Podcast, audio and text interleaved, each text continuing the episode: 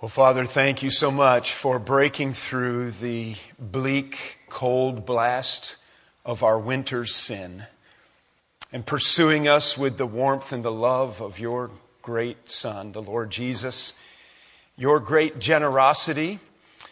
Uh, Father, we admit that we, we grasp to understand the significance of our own salvation Father, the reality of our need is clear to us, and thank you for opening our eyes to the fact that there is a great salvation in the Lord Jesus Christ. Today, Father, as we review once again this most familiar of stories, would you please use it to refresh us and to renew us and to challenge us? Thank you, Father, for your great love, ever so beautifully displayed in a manger. We commit ourselves to your word. Now use it, I pray, to touch our hearts, to clear our minds. It's in Jesus' name we pray. Amen. Well, here it is, one of my all time most special Christmas presents. 45 years ago, 1967. I was seven years old, and my dad worked in the garage and kept us out. And my older brother Philip and I received these plywood toolboxes for Christmas. You know, it's not so much that it's as cool as some plastic box with drawers from Lowe's or something, but it is practical. But isn't it that it's a personal gift from my dad? And, and now it's a sentimental gift, and it's my old drill box now.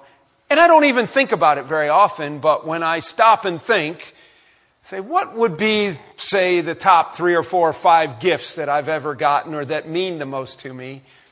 My mind goes to the year I got my toolbox and it had real tools in it. How about you? Can you remember a special gift? If you were to say, my all time favorite gift at Christmas time is, what would you say? Now, I don't want to minimize some of the special gifts that we gift with that one. And I did receive my Hickory Farms gift this year already. It was on my desk and I'm, you know, some of you know that I'm a little bit down on Santa, but I'm starting to soften a little bit. Um, he's been pretty good with the peanut M&Ms and the Hickory Farms this year. This one, uh, the note this year that came with it on my desk was um, handwritten inside the card. I talked to Rudolph to pull the sleigh faster to get this gift to my favorite pastor. Over the years, I know you'd enjoy getting this more than a new Christmas toy, signed S. You know, I'm not sure um, that that's totally true. If it says DeWalt on it, I probably would like it a little bit more, maybe. I'm not sure. But we have fun at Christmas with our gifts, don't we? And we all in our homes have our gift exchange traditions and and you have a favorite gift, I invite you this morning to turn to Luke's Gospel in chapter 2.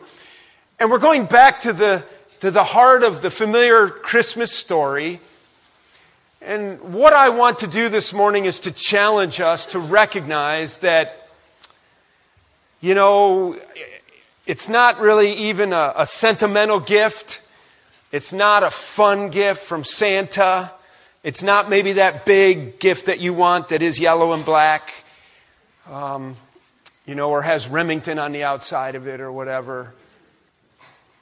But for believers in the Lord Christ, the gifting at Christmas and the traditions really often end up being somewhat of a distraction if you stop and think about it. And our goal this morning is to revisit the Christmas story and to recognize that the most amazing and special gift we could ever get was given to us by our Heavenly Father in a manger many years ago. And for believers in the Lord Christ, there is just nothing that compares to the gift of Jesus. We don't always think about it every day, and we don't, but when we stop and think, what really is the most special thing about Christmas? Boy, we have to go right to the manger, don't we? Let's think about why a little bit. Let's uh, read the story. We'll begin in Luke's Gospel in chapter 2. And uh, I was reminding us a week or two ago that the Gospel accounts are a little bit sketchy on the birth of Jesus. We have Joseph's story in Matthew, Mary's story in Luke, and Luke is the only one of the four Gospels that really gives us any detailed account of the actual birth of our Lord Jesus Christ. Interestingly enough, in the Gospels, Matthew, Mark, Luke, and John, all four give significant detail about the death, the burial, and the resurrection of our Lord Jesus Christ. And so, by weight of material, one of the things that we learn is that yes, the birth of our Lord and his entry into his earthly ministry and his incarnation is so important and it teaches us many lessons about God's love for us, but it's heading somewhere. The birth of Christ is the entry point to meet and satisfy the needs of a lost and sinful people loved by their Heavenly Father that is finally satisfied in his great work at the cross and then sealed by his great resurrection three days later, Paul said in Romans chapter 1 verse 4 that he was, Jesus was declared with power to be the Son of God through the Holy Spirit when he raised him from the dead. And that's why we don't meet in Muhammad's name this morning. That's why we don't meet in Sun Myung Moon's name this morning. We don't meet in the name of any other prophet or any other religious leader. We meet in the name of the resurrected Christ who entered this earth as a baby in Bethlehem according to the scriptures, just the way God said he was going to do it. Well, here's how it happened. It's Luke's gospel in chapter 2. And uh, let's just uh, pick up on the story here. It was in those days that a decree went out from Caesar Augustus that all the world should be registered. And this was the first registration when Quirinius was governor of Syria. And all went to be registered, each to his own town. Here these pagan leaders, secular pagan governors, had no idea that they were instruments in the hand of a sovereign God at the appointed time, bringing Mary and Joseph right to the town, right to the spot that the prophets of old said the Messiah would be born. All working together, woven together by God's sovereignty. And all went to be registered, each to his own town. And so, verse 4 And Joseph also went up from Galilee, from the town of Nazareth to Judea, to the city of David, which is called Bethlehem, because he was of the house and the lineage of David, to be registered with Mary, his betrothed, who was with child. And we've talked about that, that great calling on Mary's life to be that special mother of our Lord Jesus. And then Joseph's great adjustments and changes as God redirected his plan for his life. And so, just as Joseph was instructed, he's taking care of Mary. And while they were there, verse 6, the time came for her to give birth. And she gave birth to her firstborn son and wrapped him in swaddling clothes and laid him in a manger because there was no place for them in the inn. Verse 8, and in the same region there were shepherds out in the fields keeping watch over their flock by night. And an angel of the Lord appeared to them, and the glory of the Lord shone around them, and they were filled with great fear. And the angel said to them, Fear not, for behold, I bring you good news of great joy that will be for all the people. For unto you is born this day in the city of David a Savior, who is Christ the Lord. I want you to notice, number one, this morning, that this great story is a very personal story. Did you catch that? Unto who? Unto you is born this day in the city of David. He says later in verse 11, For unto you, that's where the angel said, I bring you good news, and then unto you is born in the city of David. It's a personal story. It's individualized. All of us need Jesus as individuals. I want you to notice too what we see here where the, when the angels interrupt the darkness of night with the shepherds and that familiar phrase of fear not, for behold, I bring you good news of great joy. Number two, not only is it a personal story, but it's a very emotional story. Good news of great joy. We're supposed to be happy today, people. We're supposed to be filled with rejoicing. Believers in the Lord Christ have received great news from their Heavenly Father. We're not forgotten. I'm sending you a very special gift. And this is great news. It's great news. It's an emotional story. Notice too, though, it goes beyond the personal and he says, he says, fear not, verse 10, for behold, I bring you good news of great joy that will be for all the people. It is thirdly a universal story. It is universal. It's for everyone everywhere. I was reminded of this this week when I had the great joy of speaking to my beloved brothers in Malawi, Love Kapesi and Johanni Kapesi, the professor, speaking individually with both of them by phone for a few minutes, giving Christmas greetings, assuring that they are well. They extended their greetings to the body of Christ here. And they are celebrating Christmas. In the southern hemisphere, in southeast Africa, the churches are gathering in Jesus' name to celebrate the birth of Jesus. It's universal. It's for all people everywhere. There's no culture, no people group, no continent, no country, no community that doesn't equally need Jesus. It's personal, it's emotional, but it is universal. Let me tell you. By the way, Love and Johanni have been working hard. They've been doing lots of outreaches, even building on some of the trips that I was uh, fortunate to be a part of last spring. And they told me that with all their churches, um, close to 500 churches and their pastors, their evangelists, and their outreach efforts, they have um, logged over 7,000 souls led to Christ in their meetings in Malawi this year. Listen, when you don't have anything, you can look to Jesus and he means something to you. Maybe when Americans get a little poorer, Jesus might mean a little more. I hope we don't have to, and I want to continue to be a blessing with our resources to those around the world. Jesus himself reminded us, didn't he? What good is it to gain the whole world but lose your soul? The Africans might not have shoes on their feet or a shirt on their back or only one little handful of cornmeal mush today to eat. But they've got Jesus and they've got a heavenly city and it's spreading and the gospel is going in waves across the country. And in America, Jesus is a curse word. It's interesting, isn't it? Perspective. It's a universal story. I want you also to see it's an unusual story. We know that. He says, For unto you is born this day, verse 11, in the city of David, a Savior who is Christ the Lord. And this will be a sign for you. You will find a baby wrapped in swaddling clothes and lying in a manger. What an interesting and unusual story. Precious Mary coming in, guided by her husband Joseph, caring for her, called by the leadership of the day to have to return to the home city. And there she is. And then this phenomenon where the city is packed and all of the normal places where they would find residence or overnight lodging are unavailable. They find themselves in this area for animals. We don't know if it's some kind of cave or some kind of a shed or underneath a house where the animals were kept. And there Joseph takes his dear Mary and no doubt finds a clean spot as he could and spreads the straw, puts down some kind of garments or blankets. And there she is, and there baby Jesus is born. And he wraps him in swaddling clothes and he looks around and Mary needs to rest and he needs to free up his hands and we don't know if there were midwives present or helpers it's likely there must have been someone to help Joseph. They wrap the baby and they freshen the spot where the animals eat at this manger and they wrap the baby and put him there. Jesus, born in a barn.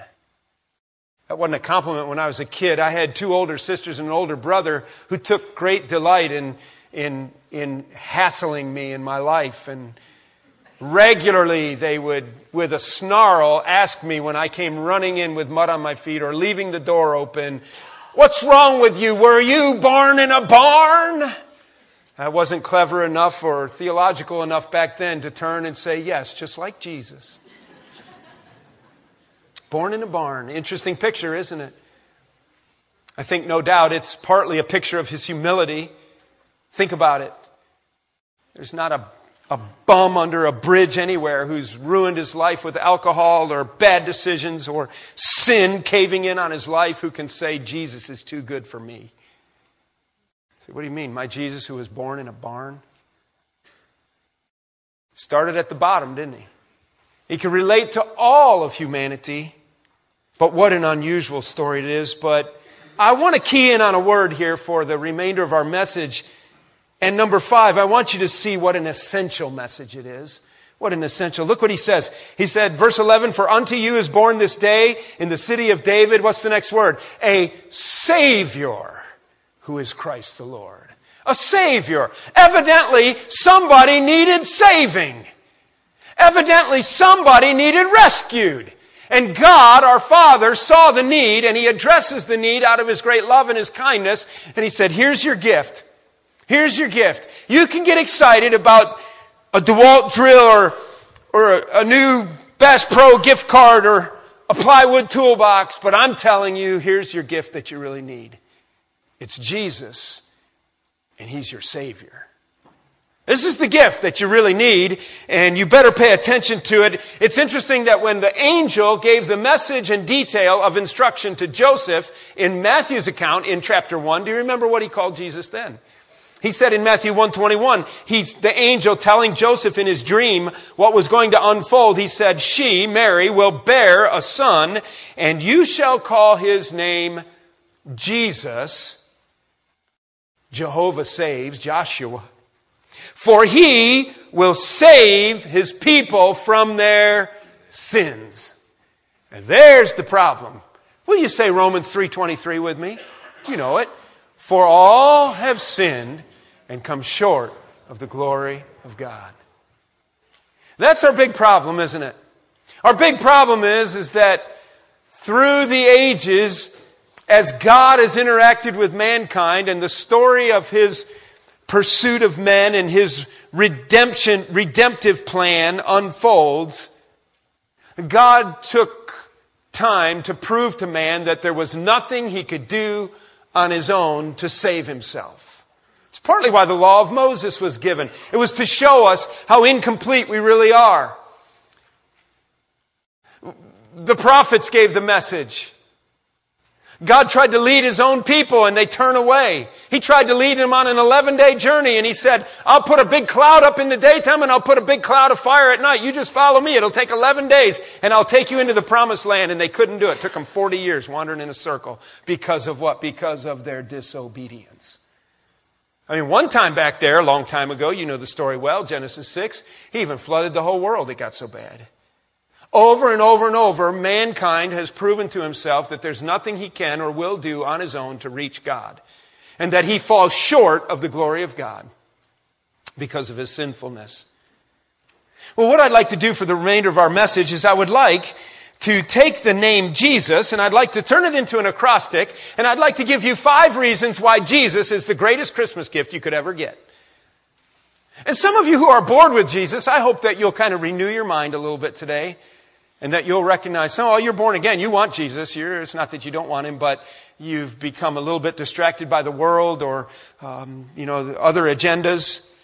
And so maybe, my Christian brothers and sisters, it's a time for us to just renew our heart and our mind for the reality of the preciousness of the gift of Jesus. But maybe you don't know Jesus. You've never received him as a personal gift from God and become a child of God yourself and become a follower of Christ. And maybe today's the day. And the reason that Jesus is such a great gift is J is because he justifies. This is in Romans chapter 5, and what I want to do now is I just want to show you how and why he is such an amazing Jesus and such an amazing gift.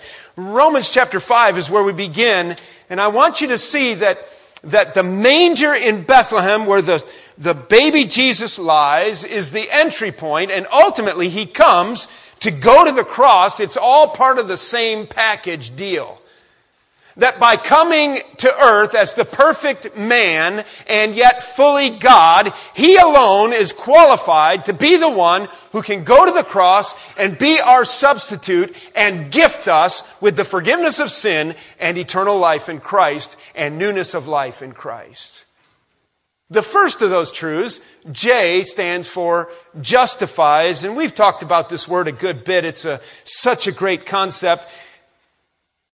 It is spoken about exhaustively in scripture over and over. It's much of the point of the New Testament. It is a great study. We're just going to hit a high point or two. And Romans 5 is one of those high points where the apostle Paul teaching about our salvation, having spent three and a half to four chapters proving to us that we all sit in the chair of condemnation and that all have indeed sinned and that all fall short of the glory of God and that the wages of sin is death and that God, the perfect judge, a holy God, can only judge sin and sinners.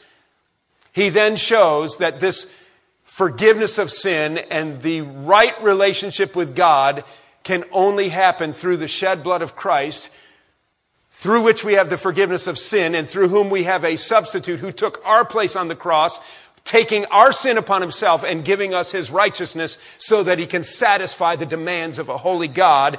Paul is teaching, and we're jumping right into the middle of that in chapter 5, verse 1. And he says, Therefore, since we have been, and here's our big church word, justified by faith, we have peace with God through whom? Through our Lord Jesus Christ, who was born in Bethlehem in a manger. And it's a better gift than a plywood box, I'm telling you. We have what with God? We have peace with God when we have been, what's the word? Justified. Justified. That word is used over and over. For example, let your eyes go up to verse 8. But God shows his love for us in that while we were still sinners, Christ died for us. Since therefore we have now been, there it is again, justified by his blood, much more shall we be saved by him from the wrath of God. We are saved. Remember, that's the word. We need a what? What came to us? The angels announced a savior. I'm giving you a savior, and here it is. I'm going to save you from what? There it is. From the wrath of God. Saved from the wrath of God by him, Christ, the baby in a manger, the free gift from the wrath of God. Verse 10, for if while we were enemies, we were reconciled to God by the death of his son, much more now that we are reconciled shall we be saved by his life. More than that, we also rejoice in God through our Lord Jesus Christ, through whom we have now received reconciliation. We're going to talk about the word reconciliation, so take your bulletin and put it right in the Bible, in your Bible there and hold that page. But I want you to focus on the word justification for just a minute longer. What does the word mean? He says, through the blood of Christ, we've been justified.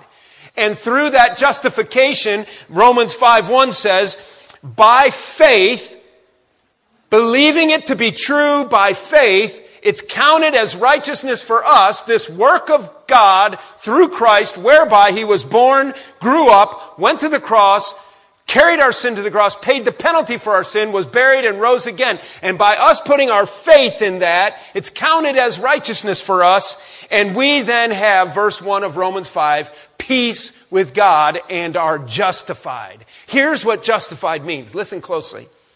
Justified is the, justification is the gracious act of God in declaring righteous the sinner who believes on Jesus Christ. Let me say that again. Justification is the gracious act of God in declaring righteous the sinner who believes on Jesus Christ. Here's how this works.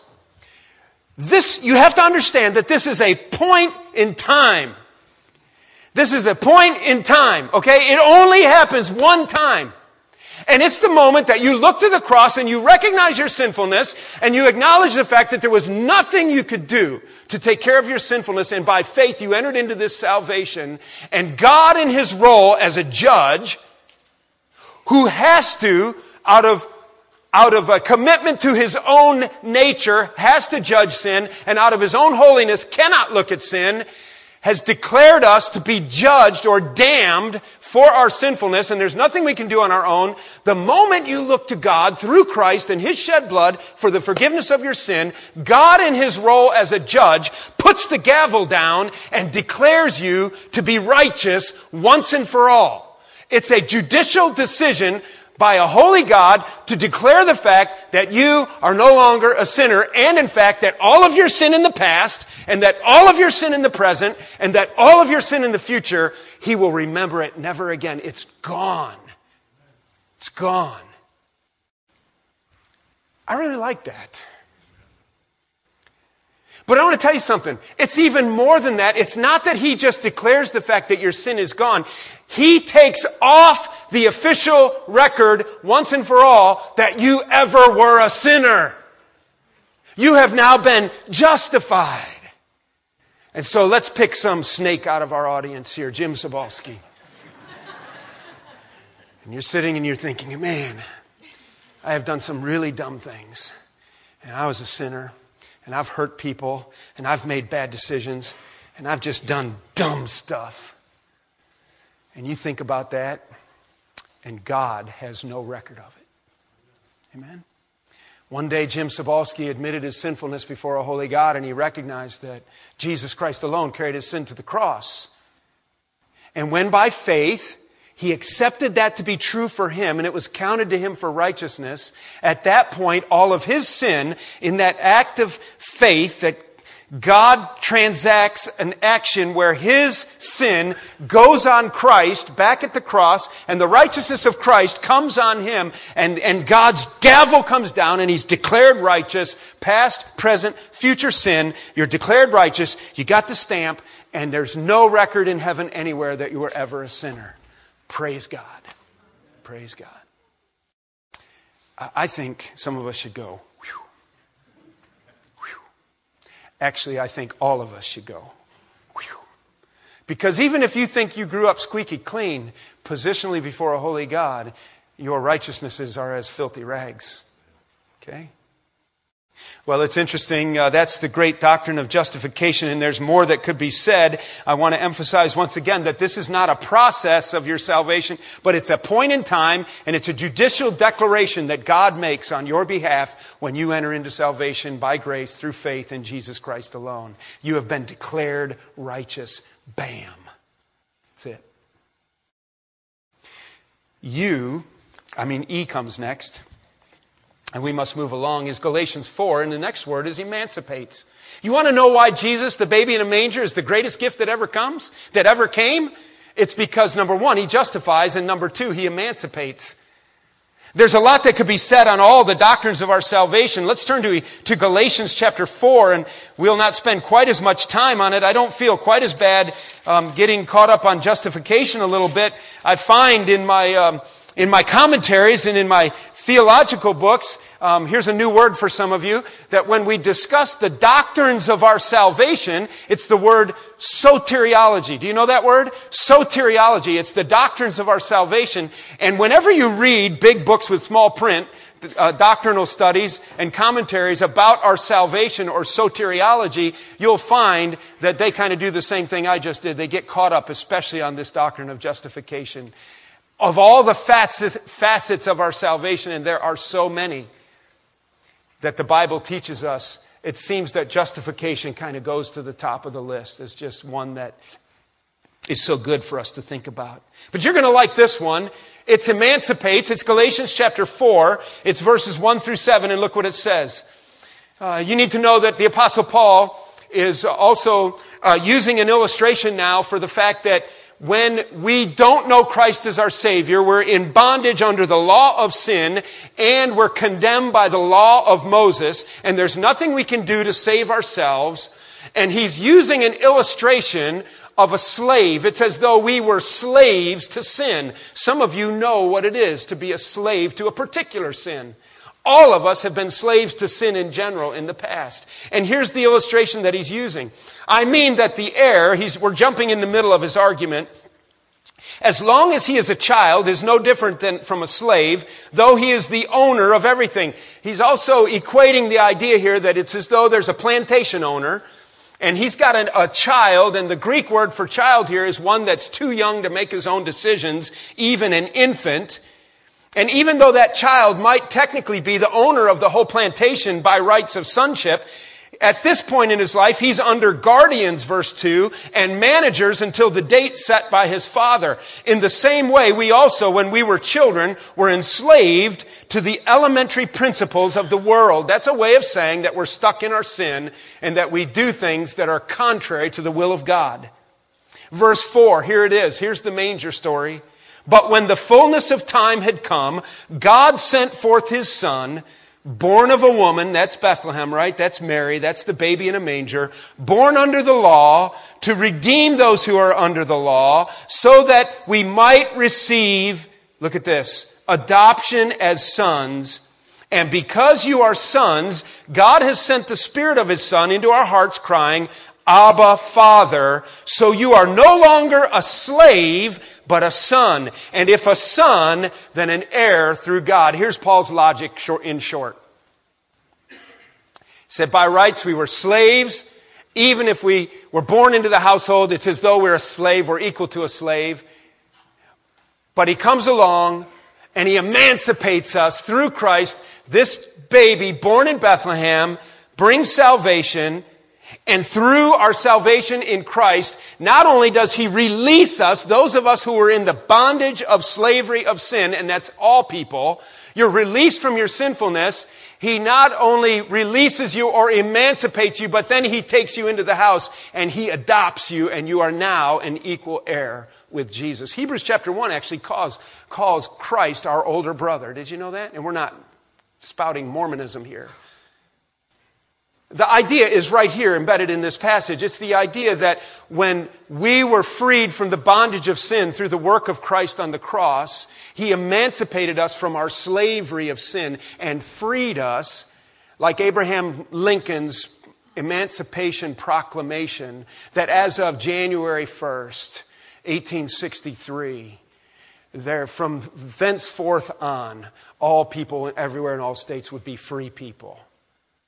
You're set free, but it's more than that. It's as though you've been living out in the slave shacks, working in the field, in the bondage of sin, with a chain and ball on your ankle. Not only are you freed from all that, but he takes it even another step and he brings you into the house and he adopts you and he makes you an heir, an equal heir. And that's how we are, in a sense, the younger brothers and sisters of Jesus. Everything that Jesus had by rights of his position as the oldest brother, you might say, and all of the inheritance that would be Christ is now also equally ours, and we are part of the same inheritance.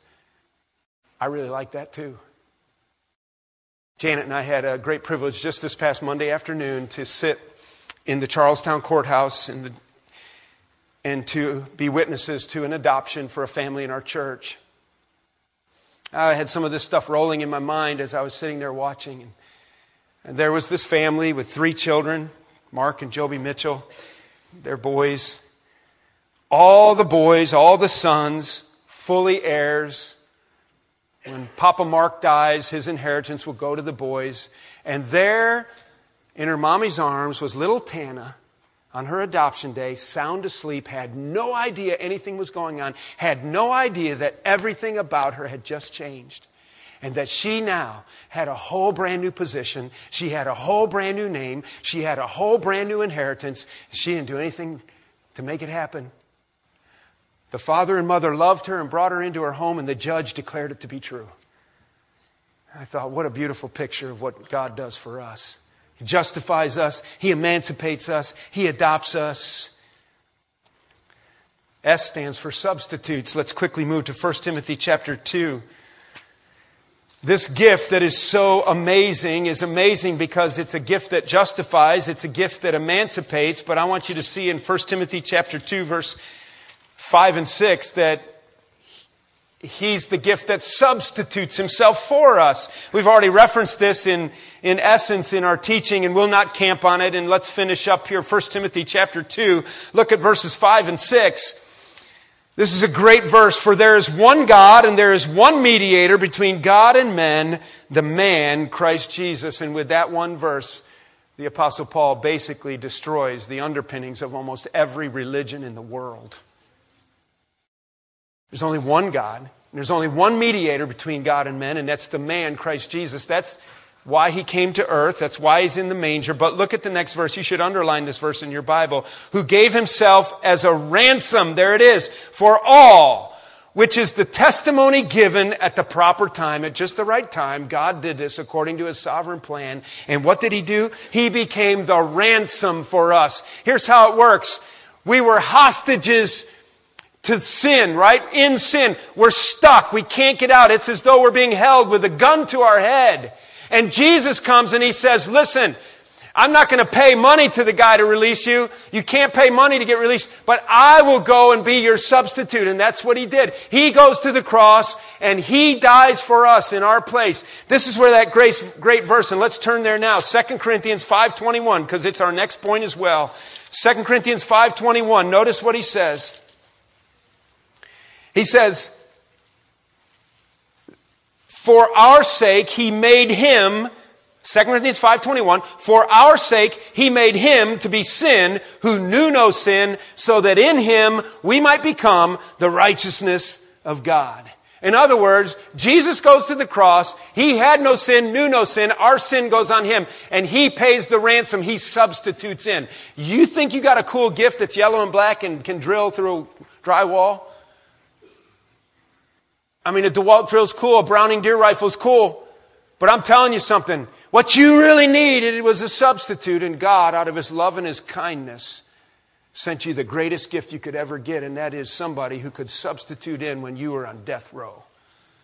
When you were condemned and you sat in the chair of death, and there was nothing you could do, and you're stuck in your sin.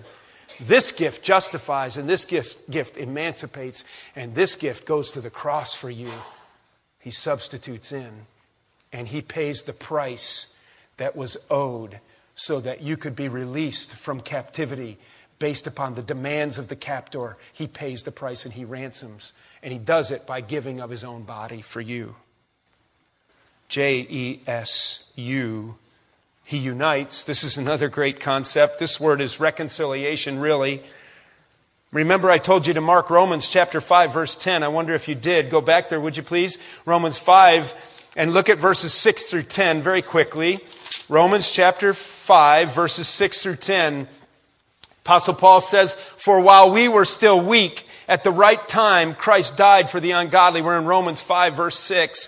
For one will scarcely die for a righteous person, though perhaps for a good person one would dare even to die. You know, a buddy in a foxhole will, for his buddies, grab a hand grenade and curl up on it and give his life to save his buddies. But that's saving his buddies. Once in a while, people will do that for good people and to help people live.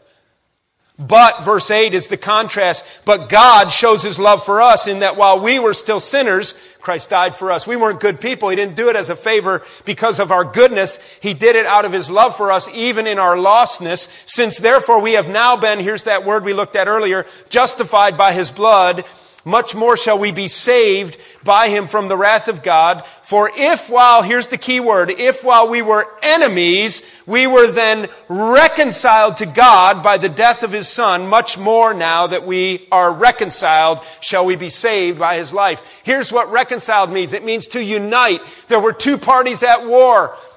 We moved away from God, starting with Adam and Eve in the garden and the rejection of obedience and the, the willful sinfulness. And Adam's sin passed upon us. As in Adam all die. The apostle Paul built that case strongly throughout the early chapters of the book of Romans, showing us that even if it were us, we would do the same thing.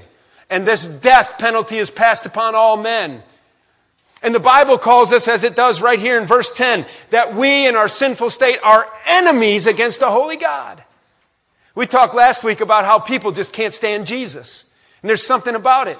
And this is part of what our proof was last week that we are at enmity with God and we are enemies of God in our sinful state.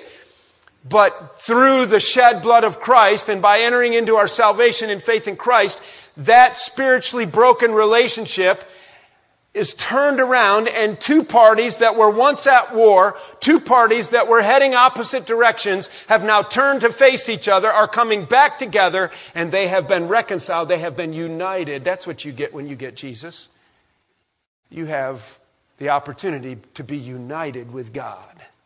You who were once a great enemy of God. He justifies, He emancipates, He substitutes, He unites. There's one more, and I really like this one too. Ephesians chapter 1. Would you turn there, please? Ephesians chapter 1. I often think about this concept when I open a new bottle or carton of orange juice, but really that's not the best illustration. How many of you have ever been to the DMV?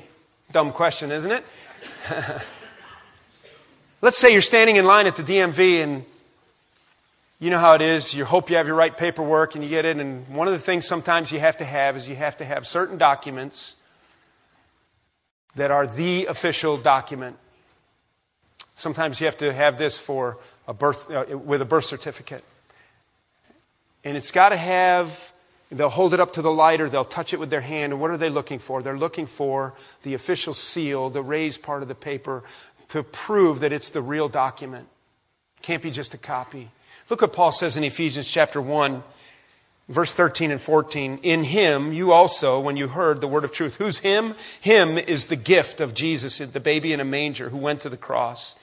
In him, you also, when you heard the word of truth, the gospel of your salvation, and believed in him, were sealed. You ought to underline or circle that word in your Bible. Were sealed with the promised Holy Spirit, who is the guarantee of our inheritance until we acquire possession of it to the praise of his glory. It's as though the Holy Spirit at your salvation, when you receive by faith the free gift of the baby in a manger, the finished work of Christ on the cross, exchange your sin for his righteousness. You've been justified, you've been emancipated, he's substituted himself in for you. Um, you've been united to God through your salvation. You're no longer an enemy of God. Another thing that happens, and it's a once for all deal, is he seals the document. The Holy Spirit, one of his ministries, is to identify you with God in such a way it's as though it's an official document sealed and you are kept for all of eternity. This is why we teach you cannot lose your salvation.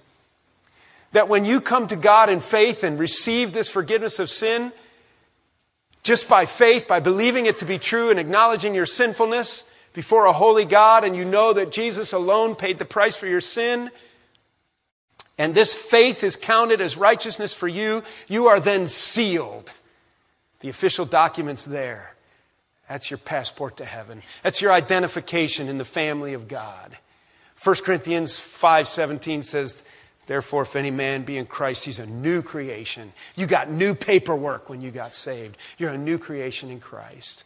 The old is gone, the new has come." I mentioned a carton of orange juice, and you know how you have to pop that little thing out of there? And I think about this doctrine often, and I think how that kind of a seal does what? That kind of a seal preserves and it protects. Nobody has tampered with it. If the seal is broken, I know something's wrong. Listen, this is an unbreakable seal, and it protects and it proves who you are, and it preserves you for the day of glory and the ultimate day of our redemption and entrance to heaven. And so we're sealed. I'll tell you something. I really love my toolbox, and I really like it that my dad built that for me, and I hope my boys will take care of it someday and say, Grandpa built that for Daddy. Not much of a gift, really, is it? A little piece of plywood. When you go to Bethlehem, and you kneel before the manger. Now, there's a gift, my friend. There's a gift that justifies, declares you righteous in the presence and eyes and position of a holy God. That's incredible. That's incredible. There's a gift that emancipates and takes you out of the fields of the slavery of sin and brings you into the house and adopts you as his son, who substitutes his place when you are on death row who unites you to a holy God so he becomes your heavenly Father instead of your enemy. And he seals it all through the Holy Spirit and guarantees it unto the day of redemption. Amen? I can't tell you a whole lot more about this than what I've just told you because that's about as much as I understand it, and I really like it. And that's why it bothers me when I get bored with this kind of stuff and why I think the church needs to not be bored with Jesus and distracted by trinkets and toys and earthly things. So maybe it's a day when believers in the Lord Christ would renew their love and their passion for their Lord and Savior Jesus Christ, this baby in a manger who goes to the cross, this greatest and most amazing gift. And then, how about you that is still in trouble? You really have a problem. You're lost in your sin and you need to come take this gift. Listen, this is how it works. Here's my buck knife. That would be a good Christmas present. Don't need one. Got a nice buck knife here. You're exchanging gifts. I don't know what your tradition is at your house. And you exchange gifts and you go, oh, I got a knife. That's great. I love it. Let's see here. What do I have? Uh, maybe I, here, yeah, I'm going to open my present. Let me give you a few dollars. You wouldn't do that around the Christmas tree, would you? It would be like, knock it off. This isn't like dollar store, Wally Mart. This is our Christmas tree. You receive the gifts. So what do you do? You, you take it, you receive it, it becomes yours. You just accept it. And some of you got to stop trying so hard to get to God. And you need to just bow your head and humble your heart and acknowledge the fact that God has found you this morning. And you just reach out and take that gift, that faith, and believe, and pick your feet up off the floor, would you? Pick your feet up off the floor. Now that your weight's off your feet, you're relying on your chair entirely by what? By faith. I know this is a little bit difficult, and you can put your feet down. You put your faith in the chair. You're trusting in it. You're making, you're making a willful decision to allow that to carry the weight. And this is what you need to do. You need to take God at His word. That He loved you so much that He gave His only begotten Son on the very first Christmas. That whosoever, that's anybody in this room, believes in him would not perish but have everlasting life. And he who has the Son has life, but he who does not have the Son does not have life. And by faith, just believe it to be true for you. Acknowledge your sinfulness and humble your heart in presence of a holy God. And just say, I'm trusting in what Jesus did for me at the cross and just take the gift. Don't try to pay for it. Don't try to do anything for it. Just acknowledge it to be true for you and by faith, believe it. Ask God to strengthen you. Ask God to show you how to do that. It's between you and God. Let's bow our heads, please. As we close out, two things that I've referenced. One is that we, believers in the Lord Christ, who have heard these things over and over and over again, to the degree that sometimes we'll sit down for a message and think, not again. Shame on us. Shame on us for somehow thinking that we ever deserve any of this. And that we ever lose the marvel and the wonder that all of the trash and all of the garbage and all of the skeletons in the closets and all of the positional sin that we could do nothing about, not to speak of even all the choices of sin that compounds everything and the difficulties, that it's all gone and it's all on Christ.